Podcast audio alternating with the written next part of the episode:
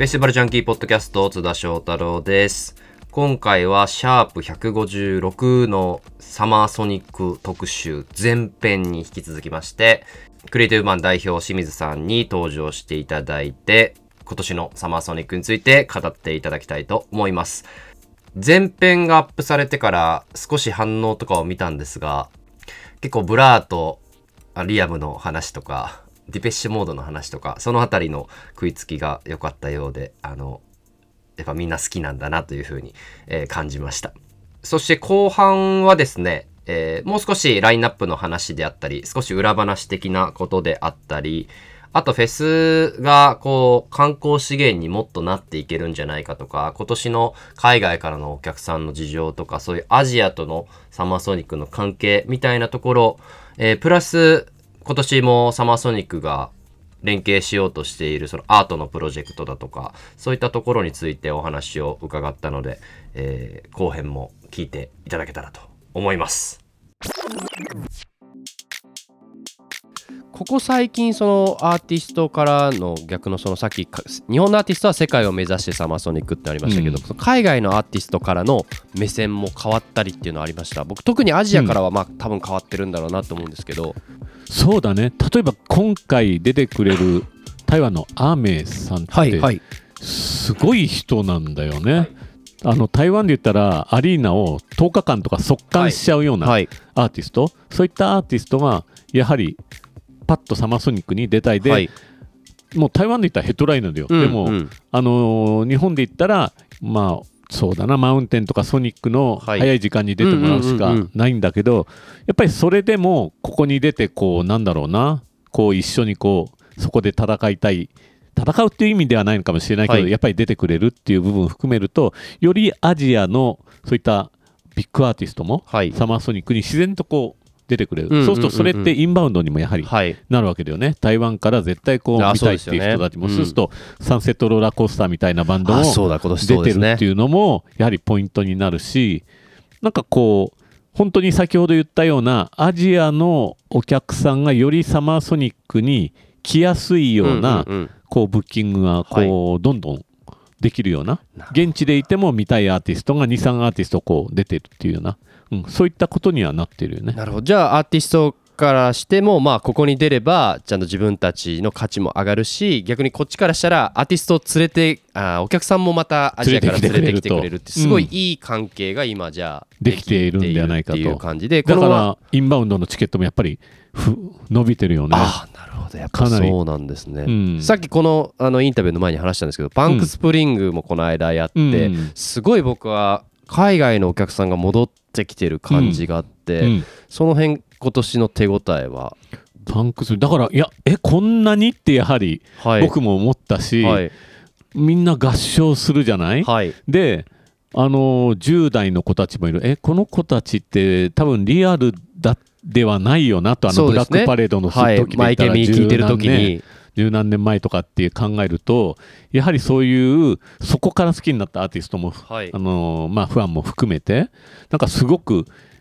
いいなんか感じだったじゃない、はい、会場が、はい、一体感が。すごい良かったです。でアーティストもまたね昔より上手くなってるから。実は。そうですねすごい。良くなってるみたいな。マイケミのライブ僕ベストライブでしたねマイケミ見た中でも。すんごい良かった、そうだからなんかなんかそういうなんかこう現象もなんか面白いなっていう、はい。ひょっとしたら今最近よくやってるアーティストもそうピクシーズやペイみたいなのもそうだけど、はい、いっぱいなんだよ人が。要は当時よりひょっとしたら人入ってるんじゃないかっていうそのやはり後追いの人も含めたり、やはりそういう今まで海外から来てくれる人も含めてで、こう日本のその洋楽シーンコンサートマーケットがかなりこう活性化されてるっていうのはもう全体的に感じるね、はいはい、今年のサマーソニーはどうなんですか？そのチケット海外のからの購入今やはり今までの中で圧倒的にインバウンドがインバウンドでまあキープしたものがどんどんソールドアウトするんでまた追加しようみたいな感じでこう、うん。そういう現象が起こっている。それってもう2019年より前より今の方が、まあ、全然。あ圧倒的そうになんですか？多分それはサマーソニックもフジロックも両方、うん、そういう状況だって聞くよね。なんか相当増えてきてたみたいなそのコロナ前、でまあぱったりなくなり、で、まあ、ちょっと中国がまだあれだったんで去年とかはっていう話で今年は結構中国も空いたしもういろんなアジアが動き始めたんでうん、すごいインバウンドもちろん欧米も含めて増えてる時なんですけどよりじゃあインターナショナルのフェスに、なっていますね。はあ、全体としては何割ぐらいなんですか外国の方って？と言ってもいまだ1割とかそんな感じに行くかって感じだけどでもでも1割いるんですね。1割まだいい今のただサマソニって言ったらさ6万人1日6万人ではい。1割いったら1万人じゃない、はい。ただそこまでは届かないかなとは思うけど、うんうんうんうん。どんどんそういう方にこう近づいている。はあ。でまあ日本って今来やすいってねやはり言うから、はい、や安いですし、ね。はい。食べ物は安いじゃない？はい、最近ちょっと、まあ、エアーやホテルとかホテルがちょっと高くなってきましたけど。それにしたってやはりこう来てライブ見てはい。そして遊んでなんかもう美味しいもの食べてって言ったら、もう理想的な、うんうん。だからそういうものにあのやっぱりこうライブシーンがやはり日本に来るっていうことの今のにかなりプラスアルファになっているんではないかと。いやそう思うそれにしかもさらにこうフェスが、うん。例えばこうサマーソニックとかフジロック来てうん。日本も楽しんでうん。帰っていくっていうその、まあ、いわゆるミュージックツーリズムっていう概念とか僕は結構フェスツーリズムって呼んでるんですけど、うん。もっとそういうのが起こる。うん。で特にサマソニなんて来た後うん。すぐ東京で遊べますから。そうなんだよね。らそういう意味でも東京だったりす大阪だったりってね、はい。利便性を東京大阪で考えたらね。だから去年東京行ったけどあの今年大阪行こうかなって外国の人なら別にどっちも行くみたいなこともうん、ありえますし、あと最近やはりアーティストが普通に日本にいるじゃない？そう今ファレルがいるっていうしそね。その前トラビス・スコットがねいたりだとか。でロザリアも来てましたよ。ロザリアもいたりデュアリパもいたりだとか、はい。あジュアリパいましたね。ねえ本当はいやってくれよって感じだけど、ライブそうですよね。だからなんかそういう現象で本当サマーソニックやフジロックの時に出演してないけどこのアーティストいた見に来たとか、本当そんなことあるよね。いやなんかそういう世界が今本当訪れてそれで言うとさっき一番初めの話の2022年のサマーソニーが開催される前のうん。これからもう日本にはうん。あんまりアーティストももしかしたら来てくれなくなるかもしれないとかっていうネガティブなこともあったしその物価のこともあったしうん。そういう意味では思ってもないポジティブな今未来がこう来てるっていう感覚は僕にはあって。要は日本という国がその来る、あのー観光として来るということにも今すごくこう注目されているしはい人気であるっていうことも含めて言うと、まあすごいチャンスだよね、そうですよね、うん。来たいって思ってくれてるんだから、うん。アーティストが。で実際ね今年言うとキットラロイは後で追加されたけど、はい。あれは彼は最初からは入ってなかったのね。あそうなんですね。オファー的に最初言ったら高かったから、はい。もう諦め今キットラロイはたのよ。高い高いそしたらあのある時点でいきなりいやあのそちらの提示した金額でいいからまだ空いてないって言ってえなめっつったじゃんって言ったら、はい。い、や本人が。き、うん、キットラロイがどうしても日本行きたいんだよって。どうしてもサマスンでやりたいからへもうその金額でいいからっていう逆に彼らがそこまで落としてくるっていう、そこまでしてやはりこう、まあ、日本にも来たいし日本のオーディエンスの前でやりたい。はい。うん、そういうふうにアーティストが持ってくれるっていう。それって今まで多分そういう要はマネジメントがある程度コントロールしていたのに、アーティスト自らが日本に行きたいこのフェスに出たいっていう,、はい。っていうことが今現象として起こっているっていう。でそんな中でやっぱいろんなこうやってこれだけのラインナップをするうん。サマーソニックっていうのがあるってなれば、さらにそこも加速する、うん。本人自体が出たいとか、うん。今までのママネジメントがある意味このサマーソニックを活用してうん。日本のファンを獲得って思ってたところが、アーティストが自分自身があのあの人が出てんだ自分も出たいとかっていううことになってきてるっていう、そうだよね。アーティストが普通に日本に来てあ、はい。ビジョンを見てあえねサマーソニックっつってあブラケンドリック出てえこんなフェスあるの？っていうのを、はい。彼らが普通に東京で目撃することもはい。実際あるわけだよね、はい。そういうようなはい。今、しそういう現象になったりもしてる、はあはあ。これ清水さんの見たでそのサマーソニック視点でいうとこの現象というかこの流れは続いていくものなんですか？そうだね。その日本が魅力的であるかどうかっていう、その観光面において、はい。このまま続く続くのかどうかっていうのはまあやはりそういうのって流行りってあるから、は一種のそれかもしれないとは思うんだけどただやはりあの僕が例えば海外行くとさ、はいやっぱり日本すいいなって思うじゃん。そうですね。もう日本は素晴らしいです日本のフェスティバルは僕は本当に素晴らしい、フェスもねそうだし日本ってこれだけやっぱりうまいもんがあってはい簡単にいろんなこう温泉も含めていろんなところにもういいものがあっはいてっていうことを考えた時に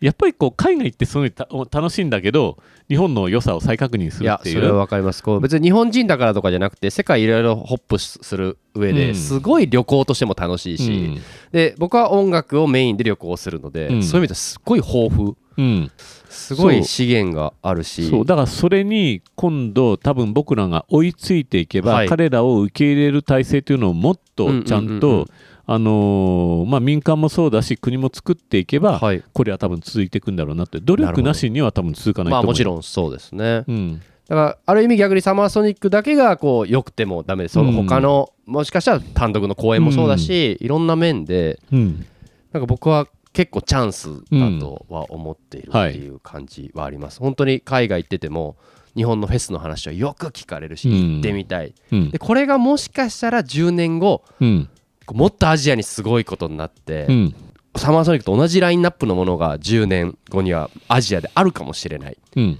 金銭面的に、はい。ってなった時に次にサマーソニックはもう行っとかないとっていうのはすごい思います、そうだよね、はい、っうん。ていう感じはい。ですはい、すいませんベラベラと。いえいえ。逆に今年なんかラインナップで話し足りないこととかってありますか？ラインナップでそうねでもやっぱりケンドリックは絶対に入れたかそうなんですよ。ったからケンドリックあの、うん。清水さんのちょっと発言を僕ちょっと、うん。あの切り取ってきましてですね、うん。とにかくずっと呼びたかったと、ヒップホップだけじゃなくて僕の中ではアーティストとしてレディオヘッドとかビョークと同じ存在。っうん。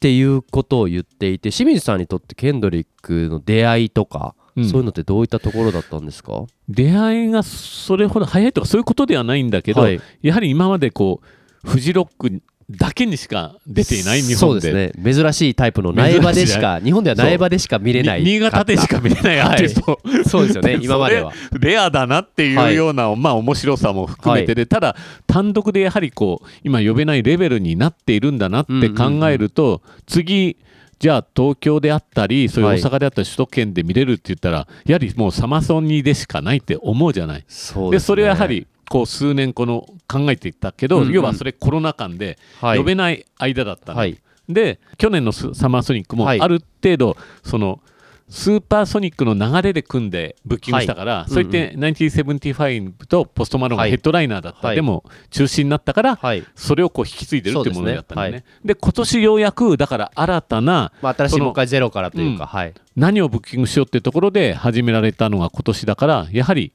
まずここは絶対に抑えたいっていう部分で、あのーまあ取りに行った、なるほど、うん、で海外とかももちろんすごいいろんなフェスもある中でやはり勝ち取れたっていうのはすごく大きい。すごいですよね。今、今年って実はもう海外フェス主要なフェスはケンドリック・ラマーなんですよ、うん。今去年のそのグラストンベリーのライブとかあのパリの公演とかを経てのうん。このフェスのセットっていうのは今年多分今年だケンドリック・ラマーいなかったら世界のフェスシーンは回らないそうだよね。と思ってて。なんかただヒップホップシーンだけをなんか見る人って、はい。もうケンドリック古いとか言う人いるけどね。はい。ん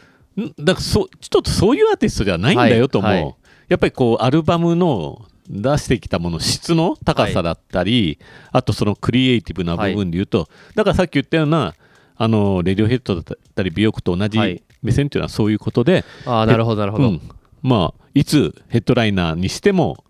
いいアーティストであるしってもうそういう域に行ったと。うんうんうんうんうんただヒット曲をこうどんどん出していく、はい。その流行りっていう意流行りのヒップホップシーンというだけでもう語るべきじゃないっていうはいはい。ことだよね。いやそれすごいみみんなのヒップホップの,、うん。あの海外とかだとローリングラウドにもケンドリック・ラマーあまりみたいな、うん。でそこってやっぱ僕も違うなと思ってて、やっぱケンドリック・ラマーの今フェスでやる価値うん。みたいなのをすごい大事だし、それをこうまた苗場と違ううん。この環境で大阪と東京で見れるっていうのはうん。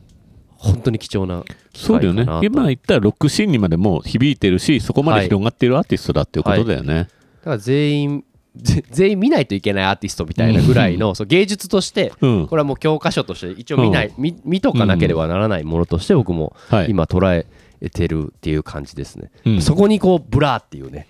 ある意味ちょっと違うのを入れてるのはやっぱ今年のサマソニの面白さかなと、はい、はい、うん。これステージに関してなんですけど去年から何か変わることとか、うんまあ、去年も割ともともとの通常のコロナ前のうん。サマーソニックに近い形での開催になりましたけど、そうだね、はい。ステージ先ほど言ったように去年の手応えを考えると、はい、今年もやはり同じようなうんうんうん。ステージに、あのーわけにはなるってい。うところだけど、まあ一つ違うのはそのもう発表してるけどビーチで、はい、あのーゲンさんがいやこれすごい話題になりましたよ。これってもともとビーチは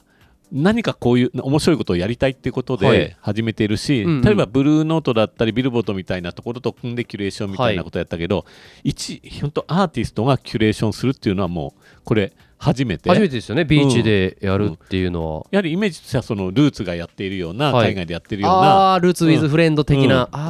そういうところの日本版だしその中でってやはり、あのー海外にも目がいってるし、はいそういう活動もしてるし、まあ、星野源さんが一はい番合ってるんじゃないかということで、これのアイデアでいやすごいですよね。まず始められたっていうのはやはりこれはちょっと面白いかな。すごい面白いことだしあある意味もう星野源ならうんあ東京だとマリンだろみたいな、スタジアムだろって中でビーチをキュレーション。あえて彼がビーチをっていうところを選んだっていうのもやはりポイントだよすごいね。星野源さんはサマーソニックとかで言うとでもビーチとかでは出てないですよね。古くビーチでだからでも、まあ、あの前回はまあやはりマリンだしそうですよね。うん。はいでその今までのこのコロナの間間でも何回かそういったいろんなはい話をこう、あしてる中でね。でも彼はやはりそういったところに慎重だったからそういうことで、あの出れなかったりってい。うことがこう続いていた中で、い、ろんなこう話し合いをする中での本当に新しい、うん、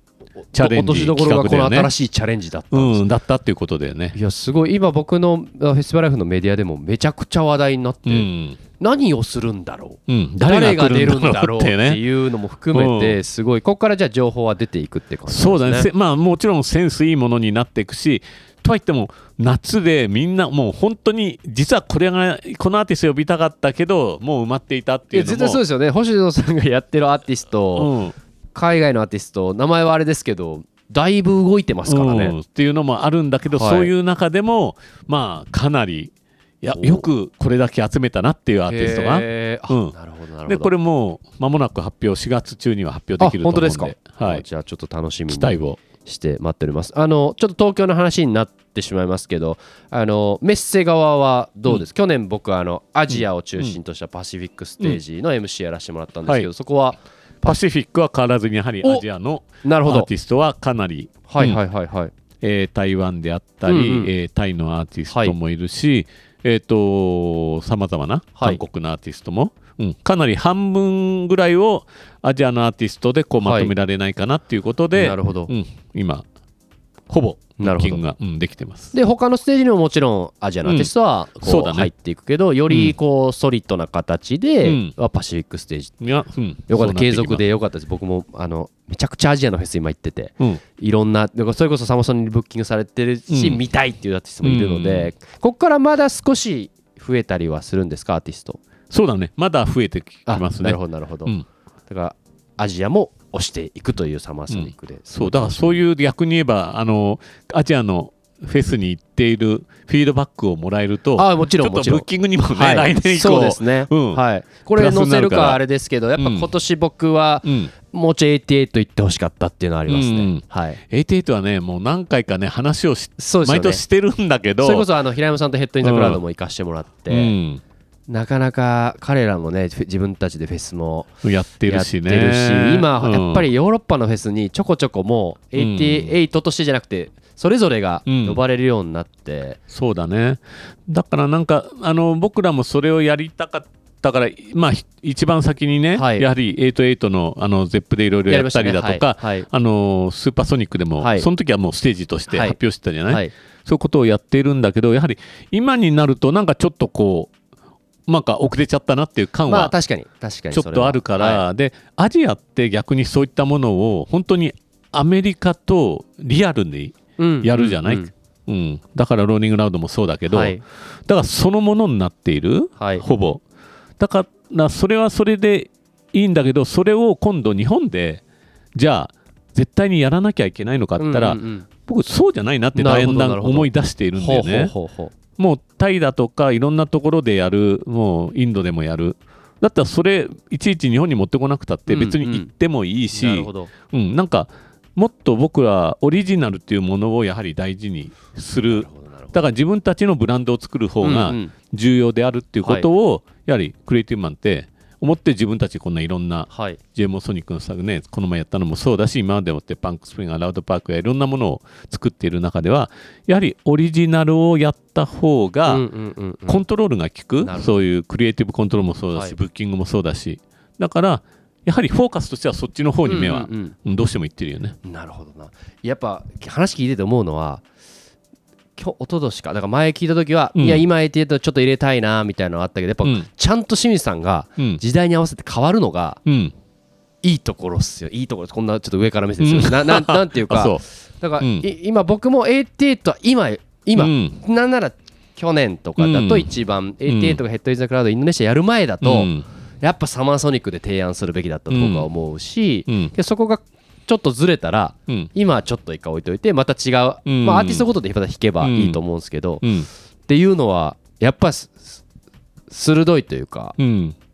だなと思いました。はい、はい、うん、人がやってることをやっぱり後追いでやるっていうのはそこまでこう興味がなるほど。よね。なるほど。じゃあまた何か彼らと新しい形とか、うん。でなるとか新しいアーティストとか、うん。そういう形ならうんありえるとうん思ってて、うん、そういうところはオープンです。なるほど。であともう一つちょっと全体的に話してくれてはいたんですけどそのこれからのサマーソニックについて、うん。これ個人的にめちゃめちゃ聞きたくって、はい。そのこう常にサマソニは新しいものをこう提案してきてそこにファンがついてきたうん。っていうのが今超いい好循環が生まれていると思うんですけど、その世界との距離をつなぐみたいな発言が、この間清水さんとああってそういうところで一番意識していることうん。って何ですか、うーんそうだな。い今までで言ったらやはりもどちらかというとそういうやっぱりこちらみたいなものがはい。どんどんこう、あのー進化していったのに、あ俺たちもこうならなきゃいけないっていうことで、まあどどっちかというと追っかけたりそれを参考にするっていうのはすごく多かったとはい。思うんだよね。ただ今となってはその先ほどのプリマベーラもそうだし、サマーソニックっていうある種自分たちの独自なやはりブッキングというものが、はい。こうだんだんこう見えてきた、うんうんうんこれって世界ででもできないよねっていう、はい。先ほど言った日本やはい。アジアもそもさまざまなアーティストがこう、うんうんうん。もうバランスよく入るっていう。って考えた時に、あのー本当にもうサマーソニックの独自のこう目線ブッキングっていうものをこれからはやはりもっと大事にしてい。きたいし、こう進化させてうんうんうん。いきたいっていうのが、あのーまあ、この数年4年5年先の、はい。あのーことだとうんうんうんうん。僕は今思ってるかな。なるほど。それがやっぱ2022年に掴んで、うん。かかちょっと確信に変わったというか、ただもちろんこれがじゃあ5年後同じようになっているかって言ったらもちろん多分そうではないとは思そううんですよだけどだからそこが一番こうサマーソニックというかクリエイティブマンの清水さん含むチームの一番いいところというか、うん。ちゃんとこう軌道修正をして、新しいものになっていくっていう。そうね。だからそのプレッシャーとしては結局い今までのサマーソニックのラインナップをこうあそこにもあるけはい。ど見てると、はい。みんな過去を見るとすげえすげえっていうわけじゃない？はい。海外のアーティストこれだけいてこんなの今実現できないよねってそうですねはい。はっきり言って実現できないのよ。はい。今これやったらギャランティーが2倍にもなるしね。昔でまだこうフィーが少なかったりはい。もう海外のアーティストもうロックアーティストがもう本当にこう次から次へとこう出せる、はい。でみんな見たいっていう状況だったからあれができる、そうで今ってやはり過去には戻れないんだよね、はい。だからそういうことを考えた時に僕のプレッシャーってそういうアーティストをどうするのっていう別の側面もある、はい。でやはり同じようにそのこちらの、あのーポートレーが考えてはい。いるんだなっていうのがこのこれが発表されたじゃない？パワートリップって。あパワートリップがガンズ ACDC、はいはい。アイアンメイデン OG って、はい。やっぱりこういうところに行くのよ。なるほど。だから僕らはそういう中で、やはりパンクやラウドパークみたいなものを、はい。そのコアな人のためにやったりっていうことがあって、で、今年まあ、多分去年と今年でみんな圧倒的に思ってるのが、えあれだけ EDM をしてくれてたのにないじゃないっていううんうん。Z だったり、はい。ね、あらその声は結構ありましたね、うん去年とかも。はい。だから僕ら GMO ソニックをソニックをやってうん大阪でスーパーソニックもやって、そう。っていうようにやはりどんどんそういう方向に行かざるを得ないんだよね、うんうんうんうん。それを決してないがしろにしてるわけじゃなくてサマーソニックである種今の路線でいくとこう出せなかったり出しにくかったりっていったものを違うやはりフェスを提示していくっていうのは多分プロモーターとしてはこれってすごはい。く今自然な流れでれ。ただこれが成功するか成功しないかはやはりそのコアなものって内容にもよるから、あのそこはしっかりとやっていかなきゃいけないんだけど多分こういうことはやはりこの45年はい。さまざまな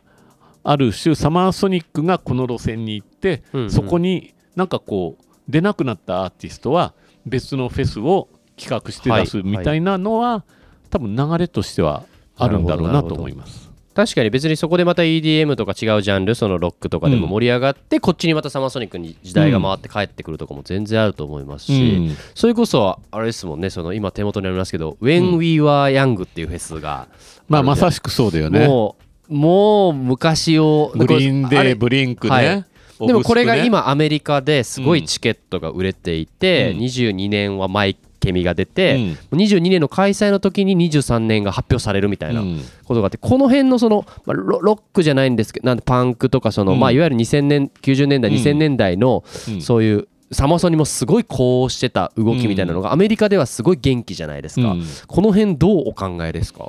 まあ、僕らパンクスプリングがここの、はい。まさしく浜野でマイケミサムはい41だったりっていうね、ことで、あのーやってるわけなんだけど、だから、あのー逆に言えばもうそれに気がついて、はい。僕らは今までもやっていたと、うんうんうん。うんそれをやっていた。ただここまでのボリュームができないっていうそね。そこの差なんだよね。なるほどなるほど。日本でこれだけの人を呼んでやるっていうだけの、うん、あのパワーがない。確かに。これもうほん。ま同窓会みたいなうん。ラインナップに今なってて、だってそれこそこのねパワートリップでガンズとアイアンメイで一緒に出せる ACDC ね。とオジ一緒にできるとかって、はい。これなかなか日本じゃできないよ。チケットも結構すごいみたいな、あの一般 GA でも8万円ぐらいして、VIP も結構売れててみたいな、うん。これあのもともとあのデザートトリップもそうだよね2016年にやって。それのメタル版だよっていうことでね。そうですよね。ポールは言ってたけど。あれでもやめたじゃないですか2016年で1回で、だからちょっとあんまりだったのかなと思ったらこれ始めたんでやっぱり。いやあのねやっぱり彼はね、はい。芯というかちゃんと頭がいいとか、はい。あのそれって結局この手のこのぐらいのアーティストって、そんな毎年できないのよ大物は。まあまあそうですねそれはもで何年かに1回だからオリンピックみたいなもんはいはいはいはい。でだから呼べるっていう。だからこれをじゃあ来年やるかって多分来年やらないんだと思うんだよね。また何か違う、うん。でもこの方式っていうのをなんうん。かこの前はこうレジェンドロックでやり、うん。次メタルでやり、うん。次何でやるんだろうなとかっていうのは、うん、そういう楽しみあるよね。はい、すごい楽しみだしそういう意味ではまあサマーソニックはサマーソニックの中じゃなくて、うん。パンスプもあればあのスーパーソニックもあるし、まあ、GMO ソニックとかいろんなところがあるので、うん。そういう流れがちょちょっと加速していくと思っておきます。うん。はい。他今清水さんの手元にすごい海外フェスのラインナップがあるんですけど、はい、逆に清水さんはどういうものをこう参考にしたり見たり興味深く今見てるんですか？シーンとして。そうだね。あの自分の趣味としては、まあ、何回かこうトライしてこのそれこそブルーノートさんと一緒にやってるんだけど、はいはいブルーノートジャズフェスティバルって、はいこれはねちょっと復活させたいんだよね。あそうなんですね。それで秋口にやってらっしゃったやつですよね。うんそうそうこれも今のなんかな今ジャズがまた流行っちゃったりはいしてる、流行ってるというか要はブルージャイアンツとかああいった、はい、あそうです流れねコンも含めてだテンツ的ったりにも。だからなんか今の最新版的な、そのブルーノートジャズフェスティバルみたいなはい、ものができるとこうやってブッキングとしてもすげえ楽しいだろうなって思いながらちょっと今ブルーノートさんと今またちょっと復活させられないって話はしてる、ああそうなんです。ブルーノートジャズフェス今年もなんかフジロックの裏にもナパでうん、やるみたいなことがあってういくつかこう復活あのナパのブッキングがすごいんだよね。そういいですよね。だからそういうしかもあのアメリカの忙しい時期にちゃんとあのラインナップ入れられてっていうのは、うん。なるほどな、ジャンルは。だからジャズもあり、ダンスミュージック EDM もありパンクもあり。そうだね、はい、だからサマーソニックの進化なんかっていうのもいろいろあるけどそのサマーソニックってやっぱり集大成のものだから、はい、そこにこうやはりその時々で入らないものがある。そういう時にじゃあ何を提示していこうっていうのはこの僕のプロモーターとしては、はい、そのサマーソニックがどうなるかもそうだけどそこにまた他の,、うん、他のものっていうのも大事にしたいしそういったものを絶えずこう考えながらやっていくっていうのがその1年1年だったりするよね。なるほどいやめちゃくちゃ面白い話が聞けてもう1時間を超えてしまったんですけどありがとうございました。ありがとうございました。これ多分おそらく前編後編で流すのではい、はい、今年のサマーソニックに向けてあのここからポッドキャストでもいろんな情報を出していくんですけど、うん、今日は清水さんにおいでいただきました。ありがとうございました。ありがとうございました。昨日に公開した前編に引き続いての後編合計1時間くらい清水代表にお話を聞くことができましたがいかがだったでしょうか、えー、清水さんはですねコロナ前も何度もインタビューしてますしそしてコロナ禍スーパーソニックの開催に向けてというインタビューをさせてもらって、さらに今回コロナ明けっていうことで、やっぱこう、サマーソニックの状態であったり、モードっていうものと、やっぱ清水さんが語ることっていうのが、時代とか環境とかお客さんの反応とかそういうものによってこうちゃんとフィットして変わっていくっていうのを本当に実感できる今回のインタビューだったなっていうふうに思っていて、えー、こうラインナップに関してもまた感覚をつかんできたって話をしていておそらく今回初めて感覚をつかんだんじゃなくてその時代時代に応じて多分感覚をつかんだっていう瞬間は多分あってでそれを何年かやってまた時代が変わっていって、えー、そこをまた調整していくっていうこう作業というか、まあそれの繰り返しだったんだろうなって思っていて、まあそれがラインナップだけじゃなくて、多分フェスティバルのステージの作り方とか、例えば装飾一つであったりだとか、会場の中のサービスだったりだとか、まあそういったところに、こういう、こうクリエイティブマンの中の人の思想とか、クリエイティブマンの人が見てきたものっていうのが反映されて言ってるんだろうなっていうのを、なんかすごい今回のインタビューではより明確に、えー、なった気がしていて、すごいあの、聞いてる方もすごい楽しかったというか、腑に落ちるポイントが、えー、多かったです。まあ、去年、まあ、成功した、成功したって言ってますけど、結果的にチケットがソールドアウトした成功っていうものだけじゃなくて、なんかこう、未来に続いていく感じっていうのを、なんか僕もそういうことを多分成功だと思ってていたんだと思うし、そういうのがあったからメディアっていう中立な立場である自分も成功っていう言葉を、まあ冒頭から言えたっていうのはそういうところなのかなっていうふうに、えー、自分の中でも納得したインタビューになりました。あとね、その、やっぱりフェスが、あこういろいろコロナ禍あったんですけど、まあダメージやっぱ負ったと思うんですよ。サマソニック去年成功したとはいえ、で、コロナ禍でもスーパーソニックを開催したとはいえ、かなりダメージは受けたと思うんですけど、やっぱその時にいろんなチャレンジをしたのがやっぱサマーソニックだったし、クリエイティブマンだったし、で、まあそういったところの貯金というんですかね。なんかそういったところに積み上げてきたものとかが、やっぱりこう溜まっていって、そういうものが今になって帰ってきてるっていう感じがしていて、まあそういうのはこう、一、オーディエンスとしての自分とかもすごい伝わるし、まあチケットは買わないかもしれないけど、こうサマーソニックを外から見てる人にも多分そうやって伝わっていて、それがやっぱり今年のチケットの売れ行きとか、まあ今の勢いにつながっていってるんだなと思ったし、なんか人生論みたいになっちゃいますけど、やっぱこう、チャレンジしている時とか、調子のいい時っていうのはやっぱ、物事誰しもあって、逆に調子の悪い時っていうのは誰しもあって、調子が悪い時に、こう、いかに我慢して、こう、新しい道を見つけられるかとか、で、逆にその調子がいい時にその地盤を固めて、多分今、サマーソニックがやろうとしている、清水さんが見ようとしている、新しいものっていうのをこう、次の機会をつかみに行っとかないと、またこう、時代に取り残されるというか、こう変わっていくものと変わらないものって、こう何事も大事だと思うんですけど、やっぱフェスは本当にそういう生き物だと思うから、変わるべきものもあるし、変わってはいけない部分もあるので、その辺のバランス感っていうのは、本当になんか難しいけど、そこがなんかやっぱフェスの面白いところだなっていうふうに、えー、思いました。あの、フェスがね、あの観光資源だとか、フェスツーリムズだとか、僕結構そういう発言してるんですけど、本当そういう視点で見ても、まあ今本当にインバウンドとかも増えてると思うし、まあ清水さんご自身もこう、どんどん発信していってほしいっていうのを、ポッドキャストの中でもおっしゃってましたけど、やっぱ本当にそう、こういう元気なフェスが、こう日本の資源として、えー、外国人をたくさん呼んだりだとか海外の人が憧れられる存在みたいなのを僕は本当に海外によく行ったりしてこういうシーンを見てるので本当に目の当たりにする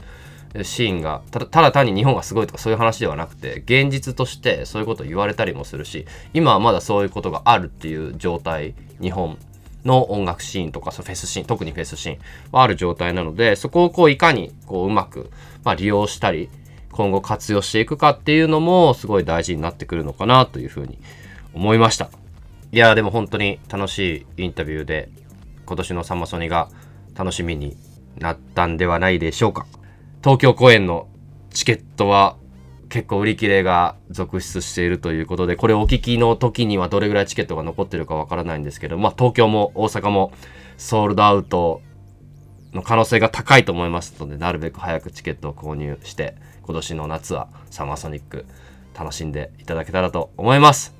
それではまたサマーソニックでお会いしましょう。お相手はフェスティバルジャンキー津田翔太郎でした。